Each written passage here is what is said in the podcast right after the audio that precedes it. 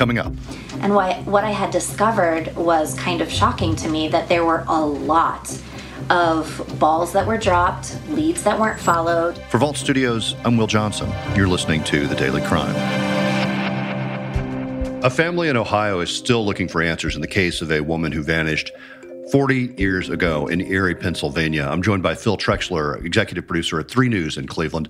Phil, thanks for being here. I uh, appreciate it. Thanks for having us on. Tell me about Lonnie Rogers. What, what do we know about the night that she disappeared? It appears that uh, she was involved in a uh, in a troubled marriage. That's clear um, by all accounts from her children, their recollection from 40 years ago. And it was in January 1981 where it appears as though the relationship with her husband reached a uh, tempest.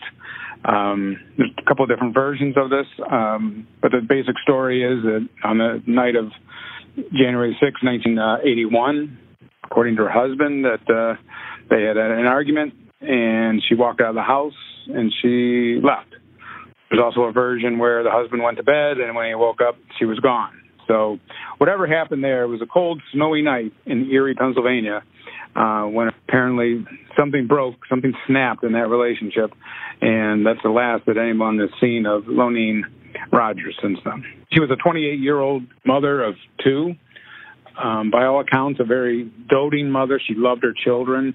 It's hard for them to express that she would find any reason just to walk away. Um, she was hearing impaired. She left behind her hearing aids, which was totally out of character. She left behind other personal effects. It was kind of like she was just plucked out and just taken away, or you know, just was not in character for Lonene to just vanish the way that she did without any of her personal effects, and especially with you know without her two little girls. These these two different versions of this story. Uh, I mean, obviously, it sounds like the one person whom I know would be her her husband at the time, right?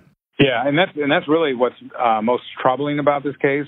Um, her husband is uh, named Clinton Rogers, goes by the name Bud, um, and Bud is also hearing impaired.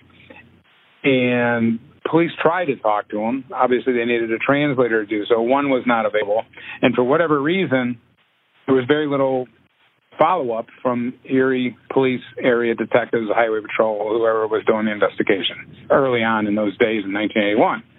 Um, so without getting a full statement from the husband, you know, it's really difficult to say exactly what happened, what were the events. Um, it's just one of those cases that really strikes you as odd for the lack of urgency, the lack of a thorough investigation. And I think that that's what troubles her, uh, at least her one daughter here in Ohio, um, who has, um, you know, rebooted this you know search for her mom. It's a really it's a it's a tragic story. Um, you know, when her mom disappeared, her father gave her up for adoption, um, which anybody could imagine. You know how difficult that must have been for a for a young preteen girl just to be up and you know lost her mom and then is basically cast aside by her father. So here she is 40 years later, and she's taken up this fight to find out what happened to her mom and to seek justice wherever it may lay. Her, her, father is still alive, though, right? Has she been able to track him down and talk to him? Yeah, she. I well, I I don't know if she's been able to talk to him, but she he has, in fact, you know, joined the group that she posted on Facebook um, to help find her mom. So there's been some activity there, but it's obviously a a, a troubled relationship between father and daughter. So there's very little, if any, communication at all. Um, the police are kind of at a loss because there's you know they're trouble trying to find the father and then when they do find him he's not talking. Um they said he's been interviewed multiple times and you know he just you know he claims he woke up in the morning and to find his wife gone and that's that's that's the end of the story. So you know they have not said he is a suspect in the case.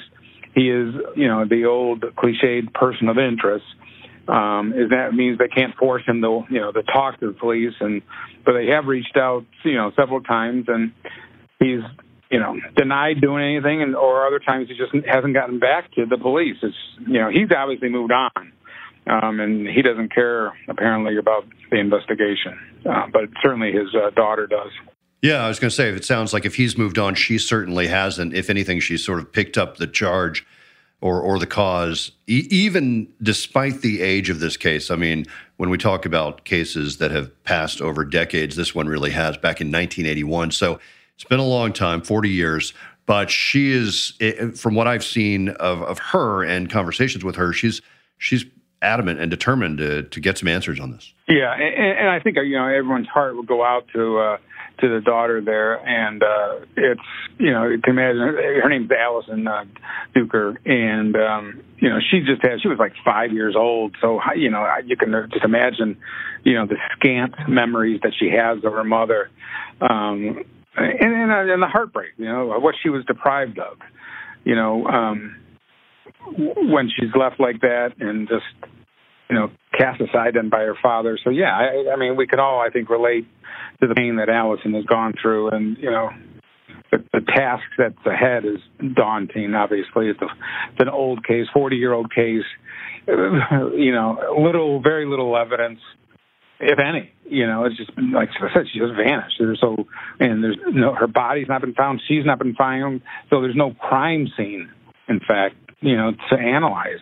If her daughter can can make some waves or get somebody in the police department thinking about this case more or you know going back and looking whatever if any evidence they have maybe that's the only thing that could make a difference at this point. But you, know you, like you said your heart goes out to to her and certainly to L- Lonnie Rogers who was alive and well until she vanished on that night a long time ago.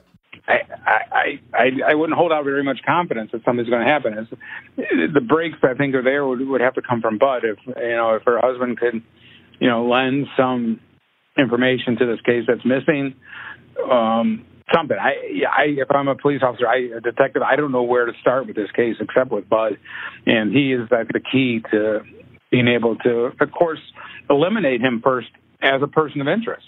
You know, that's before the case can move forward. You have to eliminate her husband. I mean, let's face it, that's you know that's always ground zero.